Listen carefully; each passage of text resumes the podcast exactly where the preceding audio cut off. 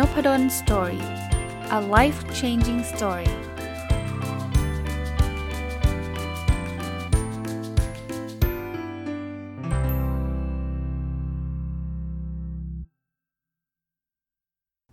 สวัสดีครับ ยินดีต้อนรับเข้าสู่นพดล story podcast นะครับ วันนี้วันเสาร์นะก็ยินดีต้อนรับเข้าสู่รายการ Weekend Entrepreneur นะผม ยังอ่านหนังสืออยู่กับเล่มเดิมนะครับ ก็อยู่ท้ายๆเล่มแล้วละ่ะ แต่ว่าวันนี้มี 2 เรื่องมาฝากนะครับ หนังสือเล่มนี้ชื่อว่า Working in the Gig Economy เขียนโดยคุณโทมัสโอปองนะครับ ก็รีวิวมาตลอดเลยนะครับ ผมคิดว่ามันน่าจะเป็นประโยชน์กับคนที่ทำงานเป็นผู้ประกอบการมันหยุดนะ ก็คือคนที่ใช้เวลาว่างเนี่ย มาสร้างไรายได้แหล่งที่ 2 แหล่งที่ 3 นะครับ วันนี้เนี่ยบทที่จะนำมาฝากบทแรกนะครับ ไม่ใช่บทแรกของหนังสือนะครับ แต่ว่าเป็นบทแรกของวันนี้เนี่ยคือการ managing your clients หรือแปลเป็นภาษาไทยก็คือ วิธีการจัดการกับลูกค้าเรานะก็ต้องบอกแบบนี้ครับว่า weekend entrepreneur ซึ่งก็เหมือน entrepreneur ทั่วๆไปเนี่ยนะครับ คือเราต้อง ดูแลรักษาลูกค้าเราไว้อะนะเพราะว่าลูกลลูกค้าก็คือคนที่จะมาซื้อสินค้าหรือให้บริการเอ่อหรือมารับบริการจากเรา ก็คือคนสร้างรายได้ให้เรานั่นเองนะครับเพราะนั้นในหนังสือเขาก็แนะนำอย่างแรกคือเราต้อง build and nurture relationship นะคำว่า build ก็คือการสร้างความสัมพันธ์นะหรือไอ้ nurture nurturing เนี่ยมันแปลว่าการฟูมฟัก การดูแลเอาใจใส่ซึ่งกันและกันนะครับ ถามว่าแล้วเราจะสร้างความสัมพันธ์แล้วก็ดูแลเอาใจใส่กันยังไงนะครับ อันแรกคือเขาแนะนำให้ set up a communication system นะพูดง่ายๆว่าสร้างช่องทางหรือระบบการสื่อสารระหว่างเรากับลูกค้า ผมยกตัวอย่างนะครับ ถ้าสมมติว่ามันเป็นลักษณะของสินค้าอย่างเช่นผมอยากจะขายคุกกี้วันเสาร์อาทิตย์อย่างเงี้ยนะครับ แน่นอนนะลูกค้าไม่ได้มาซื้อคุกกี้เราครั้งเดียวแล้วก็จะหายไป ซึ่งซึ่งซึ่งถ้าเป็นแบบนั้นเนี่ยรายได้เราก็จะน้อยถูกไหมทำยังไงล่ะครับที่จะสื่อสารหรือเข้าถึงลูกค้า อาจจะใช้ผมยกตัวอย่างช่องทาง เช่น ถ้าเป็นเมืองไทยก็อาจจะใช้ Line ใช่ไหมถ้าใครอยู่ในไลน์กรุ๊ปนี้สามารถจะสั่งคุกกี้ได้สะดวกรวดเร็วนะครับ หรือเวลาเรามีคุกกี้ใหม่ นะครับ รสชาติใหม่ๆ เราอาจจะส่งไปในไลน์กลุ่มนะครับ หรือบางคนอาจจะไม่ได้สะดวกไลน์ก็อาจจะเป็นลักษณะของอีเมล หรืออะไรก็แล้วแต่ที่มันเป็นช่องทาง ที่เขาเรียกว่า communication system ครับ ไม่ใช่ว่าลูกค้าเอ๊ะอยากที่จะสั่งคุกกี้เราแต่จำไม่ได้แล้วเราอยู่ที่ไหนนะครับ เพราะฉะนั้นพยายามครับ เราเราคงต้อง take active role ครับ จะรอให้ลูกค้ามาสั่ง หรือมาจำเราได้ด้วยตัวของเขาเองเนี่ย ผมคิดว่าอาจจะยากนะ อันที่ 2เขาบอกว่าเราต้อง create boundaries นะครับ boundaries เนี่ยมันแปลว่าขอบขอบขอบเขตของงานเราเขาบอกสิ่งที่คนที่ทำงานเป็นในหนังสือเขาเรียก gig worker นะ gig worker คือคนทำงานเป็นฟรีแลนซ์น่ะแต่ว่าถ้าวันนี้ผมจะสโคบจริงๆ ก็คล้ายๆกันนั่นคือคนทำงานเป็น weekend entrepreneur หรือผู้ประกอบการมันหยุดเนี่ยเราไม่ควรทำได้ทุกอย่างนะฮะเพราะว่าโดยโดยธรรมชาติมนุษย์เราเนี่ย เราจะมีความเชี่ยวชาญบางอย่างเท่านั้น เพราะฉะนั้นเนี่ยบางครั้งเนี่ยเราอาจจะได้ออฟเฟอร์หรือได้คำขอมา ซึ่งผมบอกตรงๆนะบางทีเราอาจจะทำใจได้ยาก แต่ว่าถ้าเกิดเราทำทุกอย่างแล้วมันทำได้ไม่ดีเนี่ยนะสุดท้ายเนี่ยเราจะเสียลูกค้าไป ผมยกตัวอย่างเมื่อกี้ เช่นเราทำคุกกี้ได้อร่อยมากนะครับเขาสั่งให้เราทำคุกกี้ร้อยชิ้น 200 ชิ้นอย่างนี้เราไม่มีปัญหา แต่วันหนึ่งเนี่ยมันก็ไม่แน่นะเพราะเขาเห็นเราทำคุกกี้อร่อยเนี่ยเขาอาจจะบอกว่า เออ ช่วยทำเค้กให้หน่อยสิคราวนี้มันเกิดมันอาจจะเกิดไดเลม่าละถ้าเราก็เป็นคนที่ทำเค้กเก่งมากๆ ก็ไม่มีปัญหา แต่บางคนเนี่ยทำเค้กไม่ค่อยเก่งไม่ค่อยเป็น แต่ก็อยากได้ได้ไรายได้ใช่ไหมก็เลยไปรับทำเค้กปรากฏว่าสิ่งที่เกิดขึ้นก็คือเค้กมันไม่อร่อย หรือทำได้ไม่ดี แล้วสุดท้ายเนี่ยลูกค้าแทนที่จะ เขาจะไม่ได้แค่เลิกสั่งเค้กเรานะเขาอาจจะพานเลิกสั่งคุกกี้เราไปด้วย อันนี้ผมยกตัวอย่างนะครับ คือบางทีเราต้องกำหนดชัดๆขึ้นมาว่าเออเราทำได้แค่ไหนอย่างไร ตัวเราเองนี่แหละครับที่จะ create boundary นะครับแล้วมันก็จะทำให้ลูกค้าเขาชัดเจนว่าเออถ้าเป็นเรื่องคุกกี้ต้องมาหาเรานะถัดไปนะครับเขาบอกว่าให้เรา start every project with a contract นะ คือแปลเป็นไทยก่อนเขาบอกว่า ให้เริ่มทำโครงการโดยที่ต้องมีสัญญาเสมออะเมื่อกี้ผมยกตัวอย่าง ท่านอาจจะไม่เห็นภาพเพราะว่าการขายคุกกี้เราคงไม่ต้องทำสัญญากันบ้างครับ ว่าจะซื้อคุกกี้ 10 ชิ้นมาเซ็นสัญญากันก่อนนั้นมันอันมันชัดเจนอยู่แล้ว แต่ว่าถ้าใครเนี่ยรับทำงานเป็นโครงการเป็นโปรเจกต์เช่นอะผมยกตัวอย่างเช่นอะเราจะรับทำโครงการวิจัยตลาดให้นะ ซึ่งมันก็ต้องมีเงินเยอะพอสมควรนะสมมุติว่าห้าแสนใช้เวลา 6 เดือนนะยกตัวอย่างเล่น ๆ นะครับ ถ้าทำแบบนี้เนี่ยเสร็จปุ๊บเนี่ยถ้าเกิดเราบอกว่าไม่เป็นไรหรอกเราเชื่อใจกันเราคุยกันรู้เรื่องเนี่ยสิ่งที่มันจะมักจะเกิดขึ้นคือความผิดใจ เพราะว่าบางทีลูกค้าเองก็อาจจะเข้าใจว่าไอ้ที่เราบอกว่าวิจัยตลาดเนี่ยมันต้องเก็บข้อมูล 3,000 คน ซึ่งตัวเราเนี่ยอาจจะคิดว่า เอ้ย 300 คนก็พอแล้ว หรือ 400 คนก็พอแล้ว คราวนี้ก็จะเกิดการทะเลาะกัน แล้วทะเลาะกันมันไม่มีใครได้ใครใคร ไม่มีใครได้ดีหรอกครับ พูดง่ายๆว่า ลูกค้าก็ไม่แฮปปี้ ถูกไหมเพราะเขารู้สึกว่าเราโกงเปล่าวะทำไมวะทำไมเก็บข้อมูลมาน้อยจัง ตัวเราก็ไม่แฮปปี้เพราะเรารู้สึกว่าไอ้ลูกค้ามันเอาเปรียบเรานี่หว่าจะไปเก็บอะไรเยอะแยะ เพราะฉะนั้นเนี่ยถ้าเราเริ่มต้นจากการมี contract เขียนให้ละเอียดที่สุด ในจุดโดยเฉพาะจุดที่มันอาจจะมีข้อโต้แย้งกันได้เนาะ เช่น เราจะเก็บข้อมูลจากคนกี่คน จะเก็บจากที่ไหน อาจจะเสร็จเมื่อไร แล้วถ้าล่าช้าจะโดนปรับเท่าไรหรือไม่โดนปรับเท่าไหร่ ผมว่ามันจะทำให้ความสัมพันธ์ระหว่างเรากับลูกค้าเราเนี่ยมีความชัดเจนนะ แต่ก็แน่นอนครับมันคงต้องต้องเป็นอะไรที่ เป็นมูลค่าพอสมควรเนะมีความซับซ้อนพอสมควร เราถึงจะทำเป็น contract อย่างที่บอกเนี่ยขายก๋วยเตี๋ยวชามหนึ่งเป็น contract มันก็เวอร์แล้วนะ ถัดไปครับเขาบอกว่า when in doubt ask more questions แปลว่า ถ้าเราคุยกับลูกค้าแล้วเราเริ่มรู้สึกว่ามันไม่แน่ใจ ถ้าไม่แน่ใจต้องถามคำถามให้มากขึ้นครับ อย่าไปตีความเอง อันนี้ทุกเรื่องเลยเนาะเช่น ลูกค้าสั่ง คุกกี้ 200 ชิ้น อะ ไม่แน่ใจว่ารสไหน อย่าไปตีความเองว่า เอ้ยเขาคงสั่งรสช็อกโกแลตแหละ เพราะว่ารสช็อกโกแลตขายดี ขายดีแต่เขาอาจจะไม่สั่งก็ได้เนาะเขาอาจจะสั่งอีกรสหนึ่งก็ได้ แล้วเขาอาจจะลืมบอกเรา เพราะฉะนั้นเนี่ย ถามเขาเลยฮะพี่เอารสไหน เอาให้ชัวร์นะครับ ถัดไปครับเขาแนะนำให้เรา get a calendar นะครับ get a, a calendar ก็คือการการ เอาแปลก่อน get calendar คือเอาปฏิทินมา เอามาทำอะไรไหมฮะ เอามาใส่ deadline ครับ เอามาใส่ deadline ในแต่ละเรื่อง เช่น เราต้องมีนัดคุยกับลูกค้าครั้งที่ 1 วันไหน เราต้องส่งงานครั้งที่ 1 วันไหน ครั้งที่ 2 วันไหน ครั้งที่ 3 วันไหน เพราะอะไรรู้ไหมเพราะถ้าเกิดเราไม่มี deadline นะ เดี๋ยวเราลืมด้วยด้วยความเป็น weekend entrepreneur เนาะเป็นผู้ประกอบการวันหยุดอย่าลืมนะครับ เรามีงานประจำเพราะฉะนั้นเนี่ยเวลาเรามีงานประจำเนี่ยบางทีงานประจำมันก็ ยุ่งอยู่แล้วเนาะแล้วเราก็ไปสัญญาลูกค้าดิบดีว่าจะส่งงานวันนั้นวันนี้แล้วก็ลืมพอถึงเวลานึกภาพนะวันเสาร์ลูกค้าโทรมาบอกอ้าวงานที่คุณรับที่จะทำงานวิจัยงานทำนู่นทำนี่คุณเมื่อไหร่จะส่ง ลืมไปเลยยังไม่ได้ทำเลยอย่างเงี้ยเราก็สูญเสียลูกค้าไปแน่นอนนะครับ เพราะฉะนั้นเนี่ย get a calendar ก็คือให้เราเซต ทำเฟรมเวลาไว้ แล้วก็เอาปฏิทินมากาไว้เลย หรือเราจะใช้ Google Calendar หรือใช้อะไรก็ใช้ไป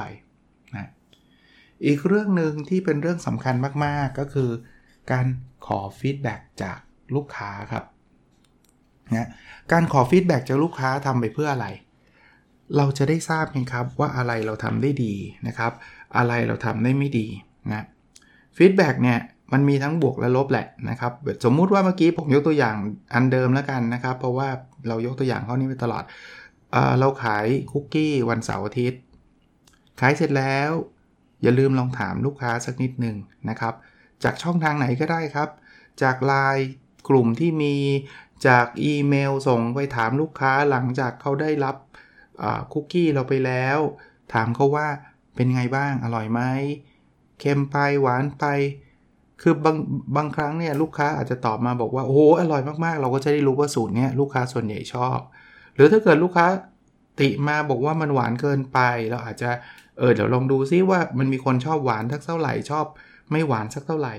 มันอาจจะทำให้เราเกิดไอเดียใหม่ๆ เช่นเราอาจจะมีคุกกี้ที่หวานมากกับหวานน้อยอย่างเงี้ยเพราะกลุ่มลูกค้ามันคนละกลุ่มกัน อีกมุมหนึ่งเนาะบางครั้งเนี่ยเราอาจจะไม่ได้ได้ feedback มาจากการส่ง แบบสอบถามไปถามหรือส่งไลน์ไปถาม แต่ว่าเราอาจจะได้ feedback มาโดยอัตโนมัติในรูปแบบของคำวิจารณ์คำบ่น เช่นเราอยู่ดีๆ ก็มีคนส่งมาในเพจ inbox บอกว่าเมื่อไหร่จะได้สักที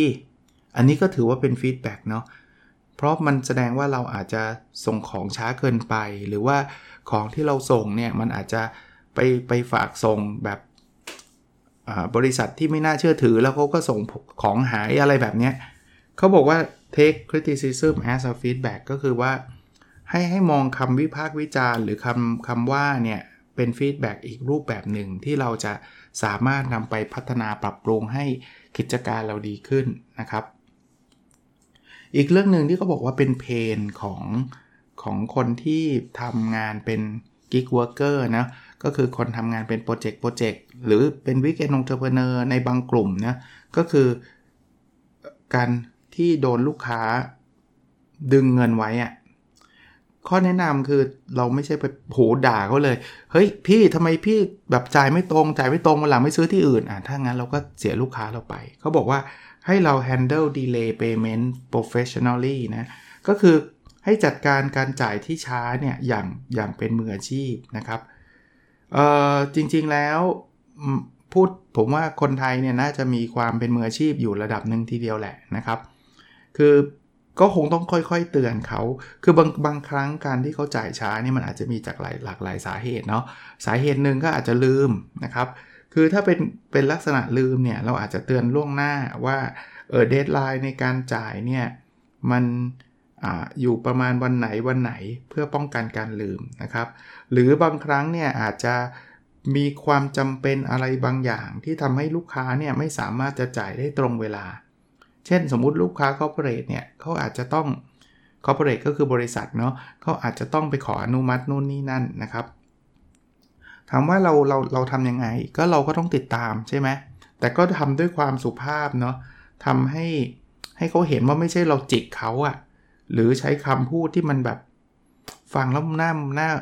หน้าโมโหอะไรเงี้ยนะ ผมคิดว่านนี้ก็คือตรงไปตรงมานะครับ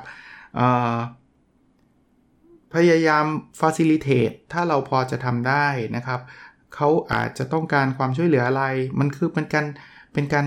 เรารับเงินจากเขานะครับ ถ้าเกิดเราทำให้ชีวิตเขาง่ายขึ้นเนี่ย มันก็ยิ่งดี จริงไหมฮะ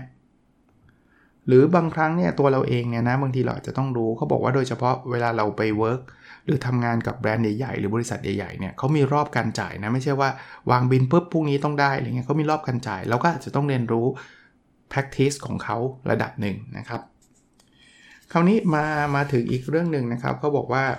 เอาแล้วถ้าสมมุติว่าเราเกิดทำอะไรแย่ๆไปแล้ว แล้วลูกค้าไม่พอใจละ เราจะสามารถกลับมาคืนดีกับลูกค้าได้ได้ไหม นะหนังสือบอกว่าทำได้ เช่นถ้าเราพลาดอะไรไปนะยอมรับจุดนั้นแล้วเราแก้ไขบอกลูกค้าตรงๆนะเช่นคราวที่แล้วส่งของไม่ทันลูกค้าหงุดหงิดละ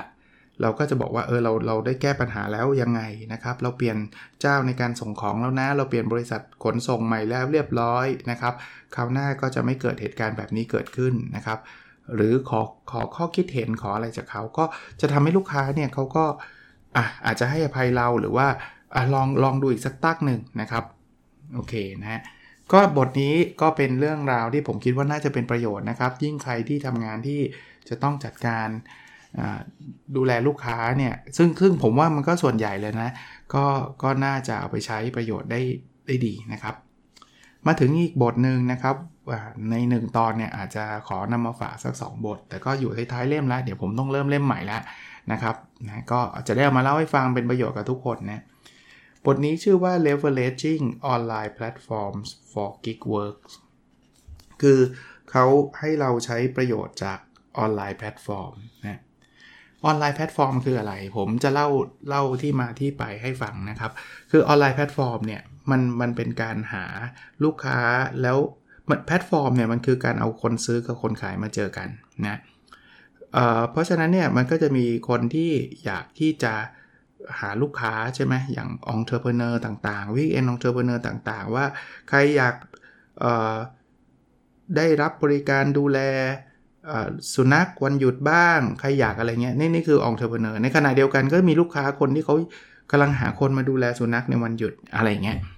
แต่แพลตฟอร์มนี้ในต่างประเทศมีเยอะมากนะครับ วันก่อนมีคนมาเขียนบอกผมในประเทศไทยก็มีนะครับ ถ้าจำไม่ผิดนะ ถ้าผิดก็ขออภัยนะครับ เพลินไม่ได้เปิดโพย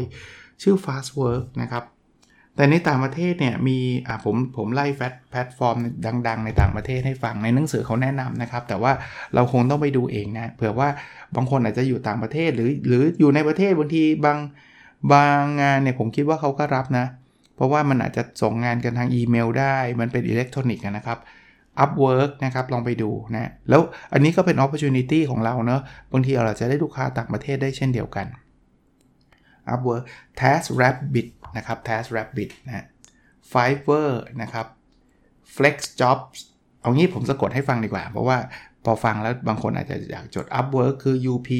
W O R K นะครับ Task Rabbit คือ T A S K แล้วก็ R A B B I T นะครับ Fiverr นี่คือ F I V E R R นะครับ FlexJob F L E X J O B S นะครับ Top Town นะครับ T O P T A L นะ Amazon Flex A M A Z O N แล้วก็เว้นแล้วก็ Flex F L E X นะครับ99 Designs นะครับก็ 9 แล้วก็ 9 แล้วก็ ดีไซน์ที่มี S นะครับนะดีไซน์ที่แปลว่าออกแบบนะครับ ที่มี S กูรูตรงตัวเลย G U I U นะครับฟรีแลนเซอร์คือฟรีแลนซ์แล้วก็เติมตัว R นะครับ Contently C O N T E N T L Y นะครับ PeoplePerHour อันนี้ตรงตัวแต่ติดกันนะครับ People ที่แปลว่าคนแล้วก็ P E R per แล้วก็ hour ที่แปลว่าชั่วโมงนะครับ แล้วก็ AngelList นะครับ A N G E L L I S T นะครับเขาบอกให้ลองไปดูเนาะแต่ละอันเนี่ย มันก็จะมีความ specific ต่างๆ นานานะครับ คราวนี้มีเทคนิคเพิ่มเติมเอาละเราเข้าไปในพวกพวกแพลตฟอร์มแบบนี้นะครับ หรือ Fast Work หรืออะไรต่างๆ ที่ที่เมื่อกี้ผมเล่าให้ฟังเนี่ยนะครับเขาบอกว่าอย่างแรกเนี่ย เราต้องทำตัวให้น่าเชื่อถือก่อน เพราะว่าใครจะไปรู้ใช่ไหมว่าแบบไอ้นี่มันใครวะ ถ้าทำงานได้หรือเปล่า เพราะฉะนั้นเนี่ยอย่างแรกที่ต้องมีคือ profile description เราต้องเขียนให้ชัดครับว่าเรามีเครดิตยังไง เราเคยทำงานให้กับใคร เราจบการศึกษามาจากที่ไหนถ้ามันเกี่ยวข้องกับเครดิตเครดิตคือความน่าเชื่อถือของเรานะครับเนี่ย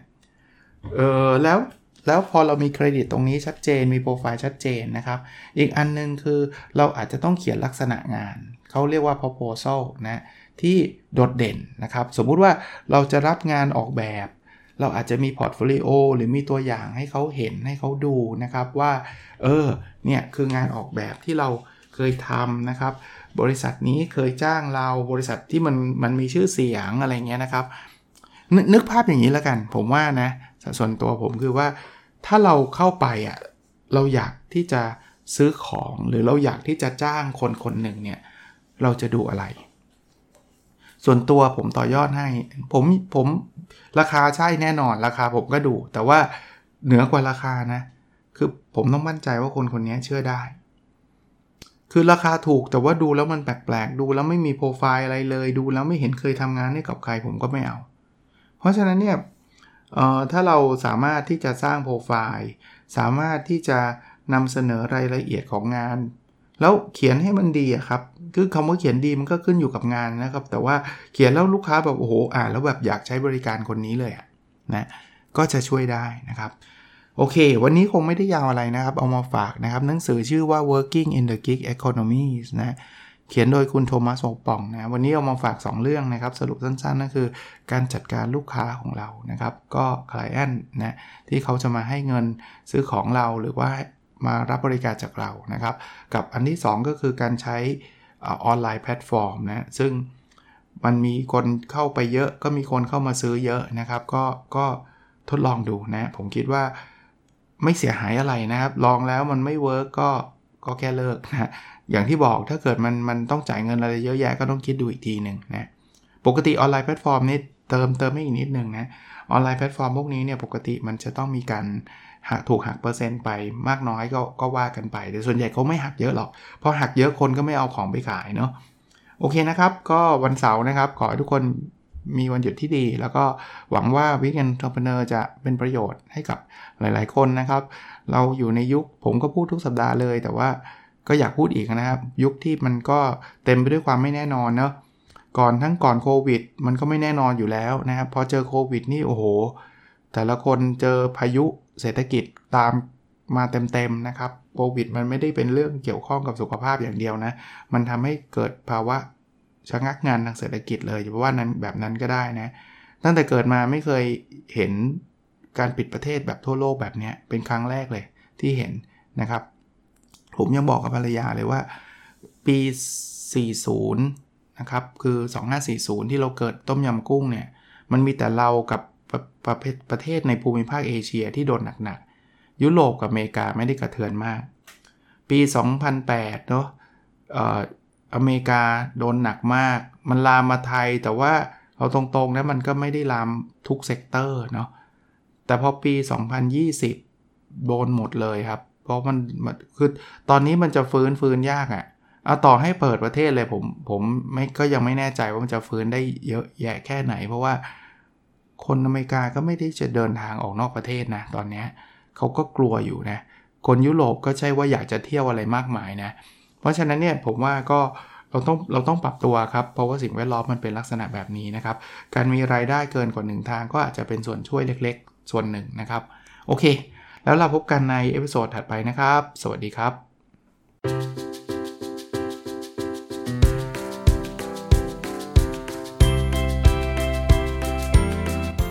n o p a d o n Story a life changing story